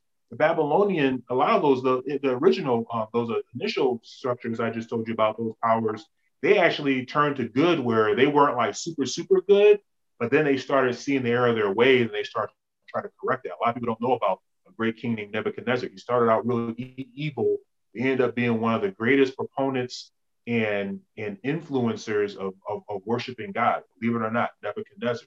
Uh, a lot of people don't even know that story. And actually, that's in the Bible. You don't have to even get an extracurricular activity, uh, extracurricular book for that. So the way this is going to happen, it's going to happen in a very fluid and a very natural way. And is is it's one thing that is not going to do is like these people aren't going to be. So one thing that we're getting out of this is about you know a lot of people who don't eat meat. Why we're going back to that, a lot of you know people who are doing that for spiritual reasons is it's not going to be a war. This is not going to be a thing. There's going to be wars, but the wars are going to be between these power structures over here, right? But it's not going to be this thing. It's just going to be a very fluid thing because um, one thing that COVID showed, you can be rich and you can be affected by it. You know, we have a lot of famous people in Michigan that died from it. just a little. Think about this: a little, a little tiny virus, the tiniest. That's what made the movie the Tom Cruise War of the Worlds so great, right? Everyone was ready to get it on, and then at the end of the day, they just released the virus that ended up killing everybody, right? So the thing is, they only have control of the of the of the of the physical, but the world that we live in is physical and metaphysical, and the metaphysical is higher. The metaphysical, they tell you what we have five, six senses. Science would tell you the metaphysical, they already know of tens of millions of different forms of sensing. This is how you can extract someone's blood. You can look this up. This is this is, I don't know what the exact term for this. There's all types of experiments. Matt, I can extract your blood from where you are. You can you can extract it yourself. You can mail it to me. Okay. And whatever symptoms you're experiencing over where you are living, like you're listening to music and being relaxed, your blood is going to show those same symptoms over where I am. And if you're really excited, you're in fight and flight, you're agitated, you're about to kung fu, you're about to, you know, put some karate on somebody, it will, it, you know, you're, so you know, your, your, your anxiety, you know, everything, your, your, your blood, you know, everything, your, your emotions are up. Your emotions are going to show, it's going to show those same markers in your blood and we're hundreds of thousands of miles away. So, so what's the science behind that? So there's here's the thing: there's more in the unknown world than there is in the known world. So they may have control of the known world, which they do, but there's more going on in the unknown world. And an example of that, no matter where the virus came from, no matter who invented it, it's here. And it is completely changed. I mean, think about it, it has completely changed the way kids go to school, the way they view life, it has changed everything. And if this is any type of, if this, we barely lasted a year like this. If this is sustained for any type of duration, it's it's it's it's it's, it's gonna be something we haven't seen before, right? Because we've become so dependent on the system, right? We depend. I'm dependent on everyone outside of the going outside of your community instead of building community.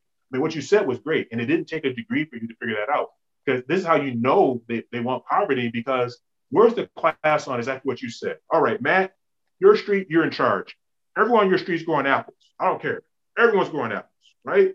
The next street, Dame, my street, we got all the oranges. You got all of this. You got all the spirulina. You got the cucumbers. You got this. You got this. And we're all good in abundance. Abundance. And guess what? We're not talking about just one harvest. We're growing orange trees apple trees. Those are recy- that recycles, right? So when you have a system of inclusion, recyclability, and community, that lasts forever. When you have a cycle of greed, lust, the short-term effects is you get what you wanted. You get what you wanted. And this is God is an equal opportunist and he's very fair. The people who wanted these evil things, this is what they went after, so this is what they got because the universe, the world, God set things up to give you the things that you go after. Some of the be- the best things is you just got to wait a little bit. It's called delayed gratification. But these people that are here, they ain't worried about what's going on here. They're not spending their time, like you said, looking at a box, worried about what such and such person is doing on Instagram or whatever. They're just been here biding their time, just trying to be, and they may not be the most perfect person. They're trying to be the best person they can be and not losing themselves. And it's not even so much of a temptation for them because they're not in this. They're not trying to buy a car to make somebody like me or have this or have this $500 shirt so people think this about me who hate you anyway. So, so the thing is, at the end of the day, the thing that you spend your energy on, the thing that's the energy is spent on, that's the thing that you get. So the thing is, you get this, and they got this, but it comes with a whole lot of other stuff. So now if you deal with this and whatever you got through those fruits of producing evil, you have to deal with the error correction as well. So when the correction comes for it, it's just like when you were a kid, you know, if you try to sneak out of a house or whatever, you have the ability to sneak out of the house, right? But when you come back and mom's waiting for you, you know, it.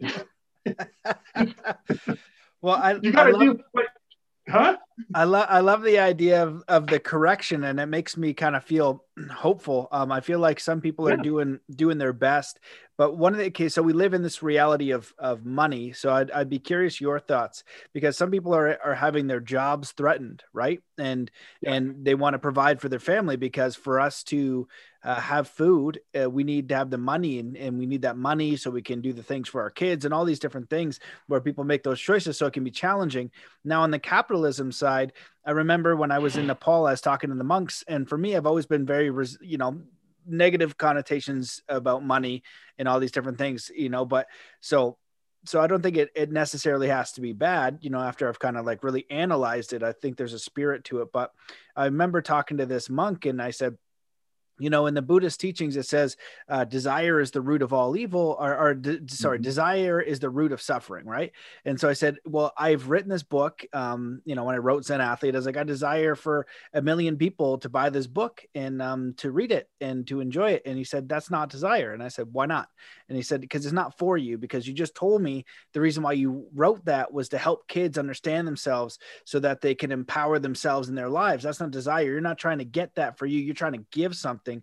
Um, and I was like, oh, okay, mm. I, I, I, see that distinction. And so with capitalism, um, I could see that too, where we look at these things, right? And we got, let's say, I got a local uh, person and they do all organic food and they do it the right way. And then I got a person who does like Monsanto and things like that. I want that person to thrive in, in a way that where, where you touched on one thing I forgot to talk about was the account the accountability. I think an awakened man or woman um, takes 100% accountability for everything they have in their life and what they've done and their karma and the good and the bad and things like that.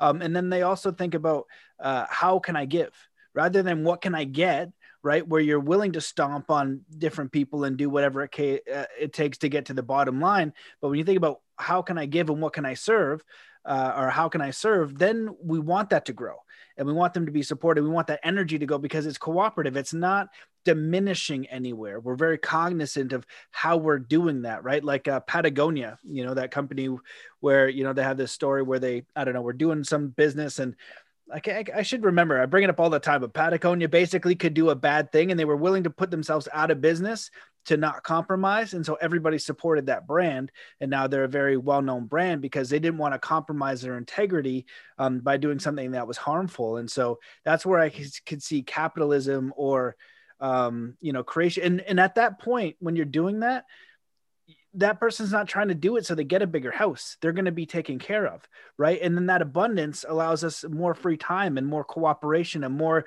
the beautiful things in life, like community and raising kids and uh, having fun and exploring and sitting around fires and getting to know your neighbors and having potlucks, right? You don't, you know, you can have a potluck uh, under the stars and you could have it in a $40 million mansion. It doesn't really matter. It matters who you're around and so I just curious your thoughts on on that navigation because I see a lot of people out there with the financial worries and things like that where I understand it.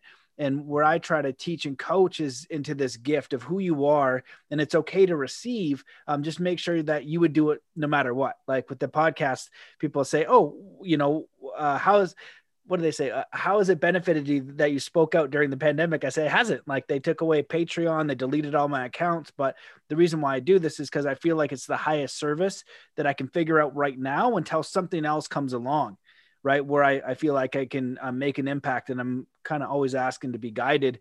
And I, you know, I don't know what the impact is, but I know I can try and I know I can intend. Yeah. And that's one. So where you're at, I mean, that's a beautiful thing because most people would have stopped or what you see when someone's money is affected. You see this a lot in Hollywood or with sports stars. They'll just go back and they'll backtrack and they'll be like, okay, I'm just gonna do this. Like I, I you gotta admire Kyrie Irving, right? I mean, there's a lot of people who are affected. Everyone's a everyone who is affected by having to take the vaccine, right? Um, everyone who's affected by that, they're affected the same way, no matter how much money they make. So the person who has to quit their job making forty or fifty thousand, you know, is is probably impacted more.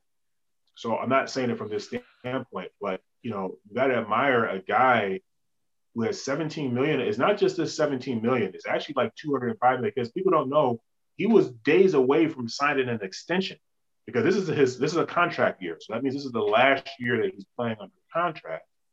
What he's allowed to do up until a couple of weeks ago, you were allowed to sign an extension for four to five years to come. And that extension was estimated about at 180, 190 million dollars. So it's the 34 million he's going to make this season, then the 180 he's going to make. You know, and this is life changing money, man. I mean, a couple hundred million dollars. You're talking about buying countries, right?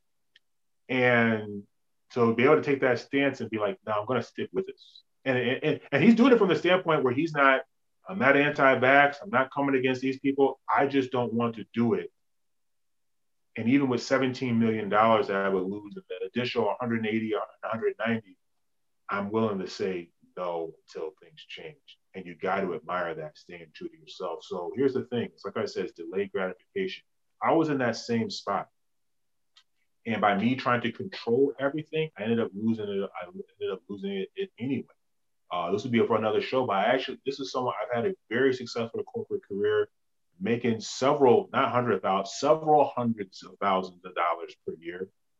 And I was, and me and my wife and my daughter, we were homeless, right? And, and no one really came to our rescue to help us. I was homeless I, day to day. We actually lived in the library day to day. We God was with us for a full year before we were able to kind of start trying to get back on our feet and rebuild. But now I, I'm not glad that that happened per se the way that it did. I understand why it did. My, now my perspective changed. So a lot of this has to do with you can't live in fear and faith. This is why I'm glad that you reorient some of these so-called you know negative experiences that you know that are being predicted or are happening now.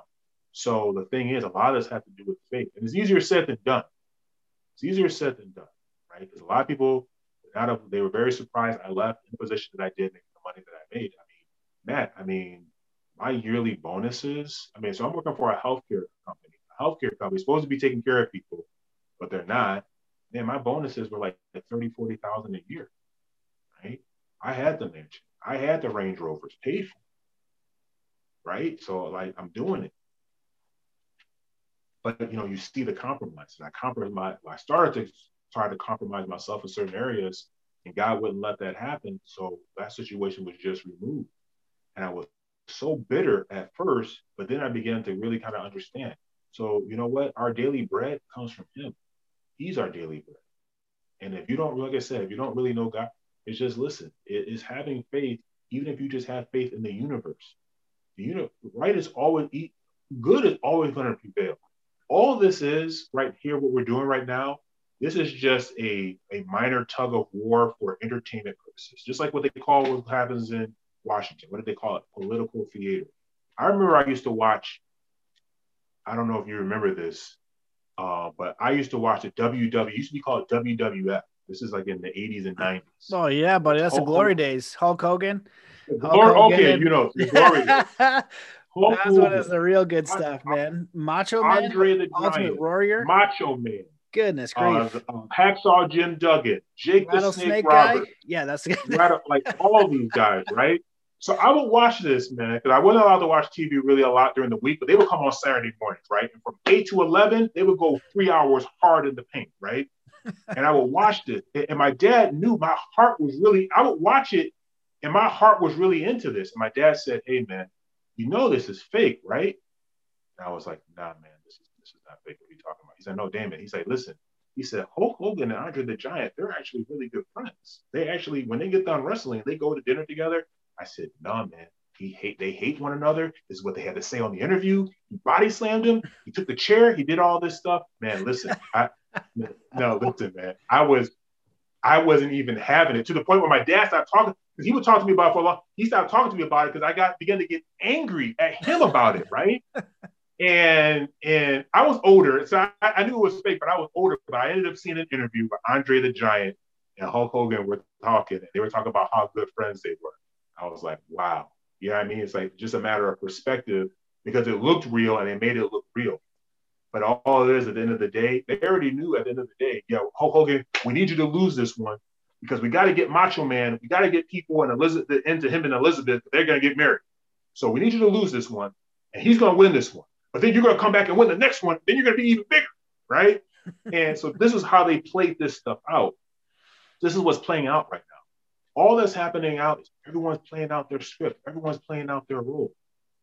Everyone, you, you've read the ancient right, man. How these people talked about this stuff happening thousands of years ago. So the thing is, go ahead and let the, the evil people let them do them. We don't have to be a part of it. Just let them do them. And that's going to play itself out. And then the people who are going to be true to themselves, we have faith that God's going to provide for them. This is what it showed during that time. God provided. I had no money, not a dime, nothing. God provided for me. He had allowed uh, random people to give me money to stay at hotels and random this and this, this and this. It was so much ended up happening. I was just like, man. So you begin to see when your faith is in the system, it's easier said than done. So this is a gradual thing. So what you talked about, you're way further on the curve because I'm telling you, as soon as someone's Patreon account, as soon as they would have got the first warning letter, Matt, they'd be like, ah, nah, we're deleting it. And, and, and you've seen it. I, listen, there's people who have bigger audiences just in terms of like, you know, if they're on like Sirius or something like that.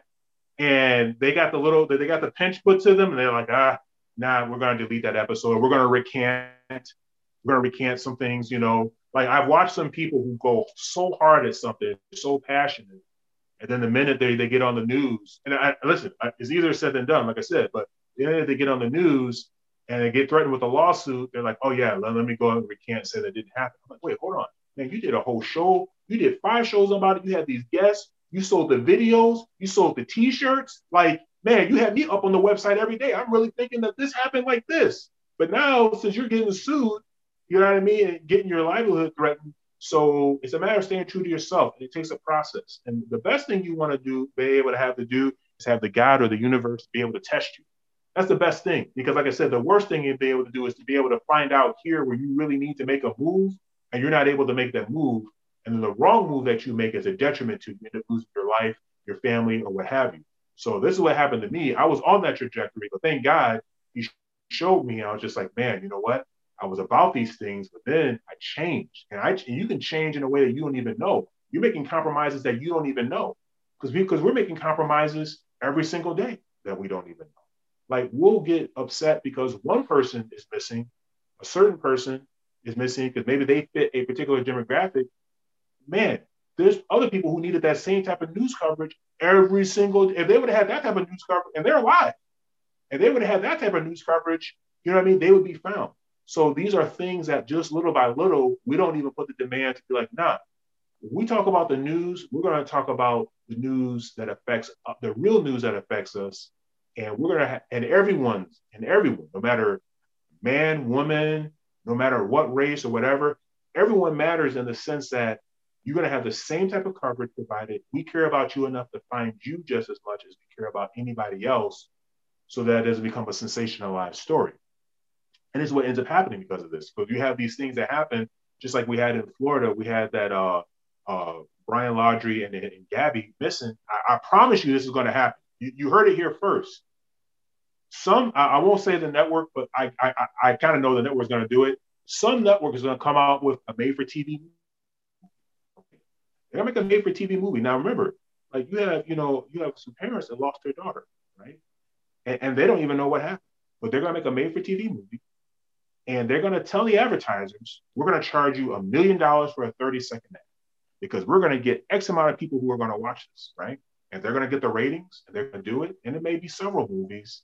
And it's a very, that may be a more aloof complicity, but you know, some, something that we comply, you know, we were in compliance with, but it's these type of things. So the producers, they aren't giving money to their foundation. They aren't giving money to help law enforcement, help other people they aren't given, you know I mean, any of this stuff. It's just like this is for profit. So we're gonna take someone's tragedy, make it into a profit and watch. And listen, I've been, I'm a party to that. There's been tragedies that have happened to people. I've I've watched it. And because of that, they got to make a profit. Whether you buy their advertisement or not, they're only they're only putting it out there because they know people are going to watch it, right? People are going to watch it eventually. So um, so it's a thing where you just you just go into it all at once and just be like, okay, I'm just pulling out of society. I'm here's the truth be told. We're all complicit in the standpoint that anything that you think bad is happening has to continue happening with the way this set up. I'll give you an example. You see this all the time. This was happening in Michigan. We had doctors that were diagnosing people with cancer who didn't have cancer. They're diagnosing them with cancer. They didn't have cancer. Why is this? Because every cancer treatment you go to, that's a thousand, two thousand dollars. Boom, boom, boom, boom, boom, boom, boom. Okay, that particular doctor, that doctor, they, are living in some very ritzy neighborhoods. There's very ritzy neighborhoods out here in Michigan, in the suburbs, out in Logan County. They're living there. That same doctor is buying, is helping the small man, the people that we consider low man on the poor move. Because why? He's going to the subway buying a sub for, for lunch. So now that person low on the totem pole, he's he he's eating so he he's got a job that he's able to maintain because because this guy who's committing fraud is helping him maintain. He doesn't know it. They're just in there. There's another customer helping him, but it's happening. How do we know this is important? Because look at all the sub shops that have closed since COVID. So all that, every single foot traffic is important because the person, that corrupt doctor who's diagnosing people with fake leukemia, he's getting his clothes clean. He's buying stuff on Amazon. So now the Amazon drivers have a job. And guess what? He's paying city taxes. So now the, the, the, the, the city governments have problems. The police are, are now able to have jobs because of this. So it, it's to the point where it's just like you got to be able to make some very localized decisions because if you start thinking about it from too broad a perspective, like I said, the society is set up where there's four trillion dollars made on healthcare, either directly or indirectly. Four trillion dollars every year in the U.S. alone. Four trillion. Okay, the annual budget in the U.S. is only two trillion.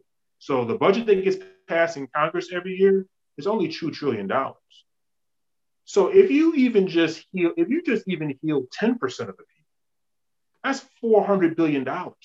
That is going to have a tremendous ripple effect on the entire system, whether people think it will or not. Everyone's involved. So this is why at the highest level, we have to start setting up laws at the highest level. There needs to be an international body and international cohesion in terms of right versus wrong because because now the business that we're doing is international. So now it affects stuff international, right? So before with the big three, it didn't really before it was like, oh, you just buy from the big three, big three, big three. But guess what? I spent how I spent over my time in Canada. Guess what? It was working for it was working for a, I was working in a foreign in a foreign country, but GM is has a huge one of the biggest plants is out there in Oshawa. So what? What? Now we're not going to buy from the big three because you're in Canada? Of course not, right? So it, it the, the complicity comes from is all intertwined, but it's intertwined at the highest level in terms of, and this is not even Luciferian so much. It's, it's just this is just the way the construct, and everyone has consented to that because the minute you say, hey, you know what, we're gonna we're gonna get rid of all corruption dealing with uh, doctors that do this, and this is why they're very selective who they go after and how they go after, because the ripple effect is is is tremendous and it affects you even though you, you think you're you're you're far away from it, it affects you. Man, yeah, that's that's amazing. Well, I, I totally agree. It's we have to be accountable for what is going on, and one of the solutions it, it can be in our community because we're not going to fix it as a whole, right? And I like your analogy, just saying like it's a greater picture unfolding. Um, and this life is a mystery, right? The only we only know a little bit of a little bit, right? But we do know our intent, and we do know uh, right from wrong, and so, can we stick in and hold to our integrity and not compromise little by little? Because when you compromise little by little, I'm just going to get this shot. And then little do people know it's infinite, right? You get the first one, second one, third one, fourth one, right? That's one thing. Or whether it's how you make your money or all these different things. You do these micro compromises and they get a little bit bigger, a little bit bigger, a little bigger. And then all of a sudden, you've really just kind of um, diluted the quality of your soul. And, um, you know, you know, yeah, the short term game is is key too because you know if we're just looking for profit based, um, it's probably not ideal. And I feel like we're all going to pass. We all know that life is not unlimited, and so on the other side of this, we're really going to be you know measured. And I think I think of it as a, a way that like you're going to see yourself. You know what I mean? That mirror. There's going to be no.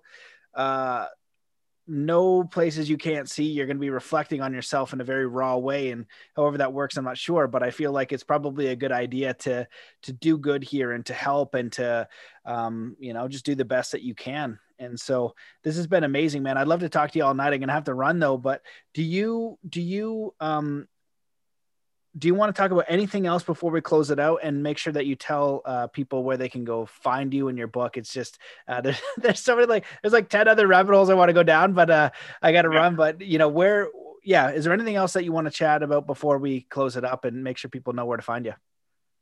Well sure. Um, and thank you for this opportunity. I've really enjoyed myself. So i just want to challenge you on something real quick and then uh, give you some email addresses. So here's the thing. You're right. We only know a little bit of a little bit so what we need to do is we need to so this new so here's the thing. Anything that's next level if you already know it if you already understand it then it's not next level. So never say that we're all going to pass because you're all, all going to pass because someone told you we're all going to pass. See someone told you that just like they said death and taxes. But but but but jeff bezos just proved no not everyone has to pay taxes so it's only this is what happened with Iron Einstein. It's only true until you find out there's something that is not true, and that's how you know that's not a real truth. So the thing is, when you start talking about in, living in the infinite, then then we can't hold ourselves to what any of the axioms that we're told, and especially about death. And I'll get into that because I'm going to do a blog next year about reversing my gray hair. Gray hair is is reversible. So and it's reversible with no products. We'll get into that. But um, so the book is um, shipping November 30th. Uh, you can get it. You can get a free preview if you go to Damon, D-A-M-O-N, and Miko.com slash pandemic. get a free preview of it. Um, love you guys that, you know, just drop me a line on what you even think about, you know, the book and, you know, what you, what you thought about. But this free preview, you can also order it there online. And um, I think I have a, you know, blog on there. There's some other things I talk about. I'm actually detailing a a 90 day transformation journey from happiness. So you'll have that on there. Um, so, but yeah, uh, would love to, you know, love for your audience to be able to, you know, download that, that free preview of the book and um, be able to, um, you know, start some, some, some conversations on, on some of those things that are talking about just self-sufficiency. So. Amazing, man. Well, this has been a pleasure. There's more rabbit holes to be discussed, but I appreciate you coming on and I invite everyone to check out uh, your book and the work and to reach out. But uh, yeah, man, this has been great. I appreciate you coming on. All right, guys. Thanks for watching. See you in the next one. Peace. There you have it, ladies and gentlemen, the absolutely phenomenal Damon Rich. I hope that you enjoyed that episode. And if you did, please share it as far and as wide as you can. Leave a review on iTunes, become a member at mattbelair.com, and support this show and this work. Really helps during these times of insane censorship. But I appreciate you guys. I appreciate your time for opening your ears and hearts to listening to these shows. I'm going to keep bringing you the best possible guests that I can find to support you. Um, also, check out the Quantum Heart Hypnosis series that has audios for abundance, for self worth, for confidence, for living your life purpose, and overcoming fear and limiting beliefs. It is a very powerful set of audios that you can find on the website, and also one on one coaching for those who are really serious. They want to make their mark on this planet, they want to go from a job to a calling, and they want to learn all the tools for peak performance to apply that to architecting their life of meaning and contribution for the for the world and ultimately yourself yourself because that's the most important thing. But uh, you know, when you know who you are, you are always of service to your community and the world, and you're in alignment with spirit. It's a very beautiful and powerful way to live. So if you're interested in that, hit me up mattbelair.com forward slash coaching, and I uh, would love to hear from you. So that's it. Thank you guys so much for listening to the show. Let's come into a state of peace and coherence before we close it out. Wherever you are in the world, just stop what you're doing. Take in a deep breath in through your nose. Hold that breath and let it out slowly, filling every cell, muscle, and fiber of your being with peace, joy, contentment, power, courage, inspiration, connection, and get ready to enjoy the rest of your day. So, thank you so much for listening, and we'll see you in the next episode.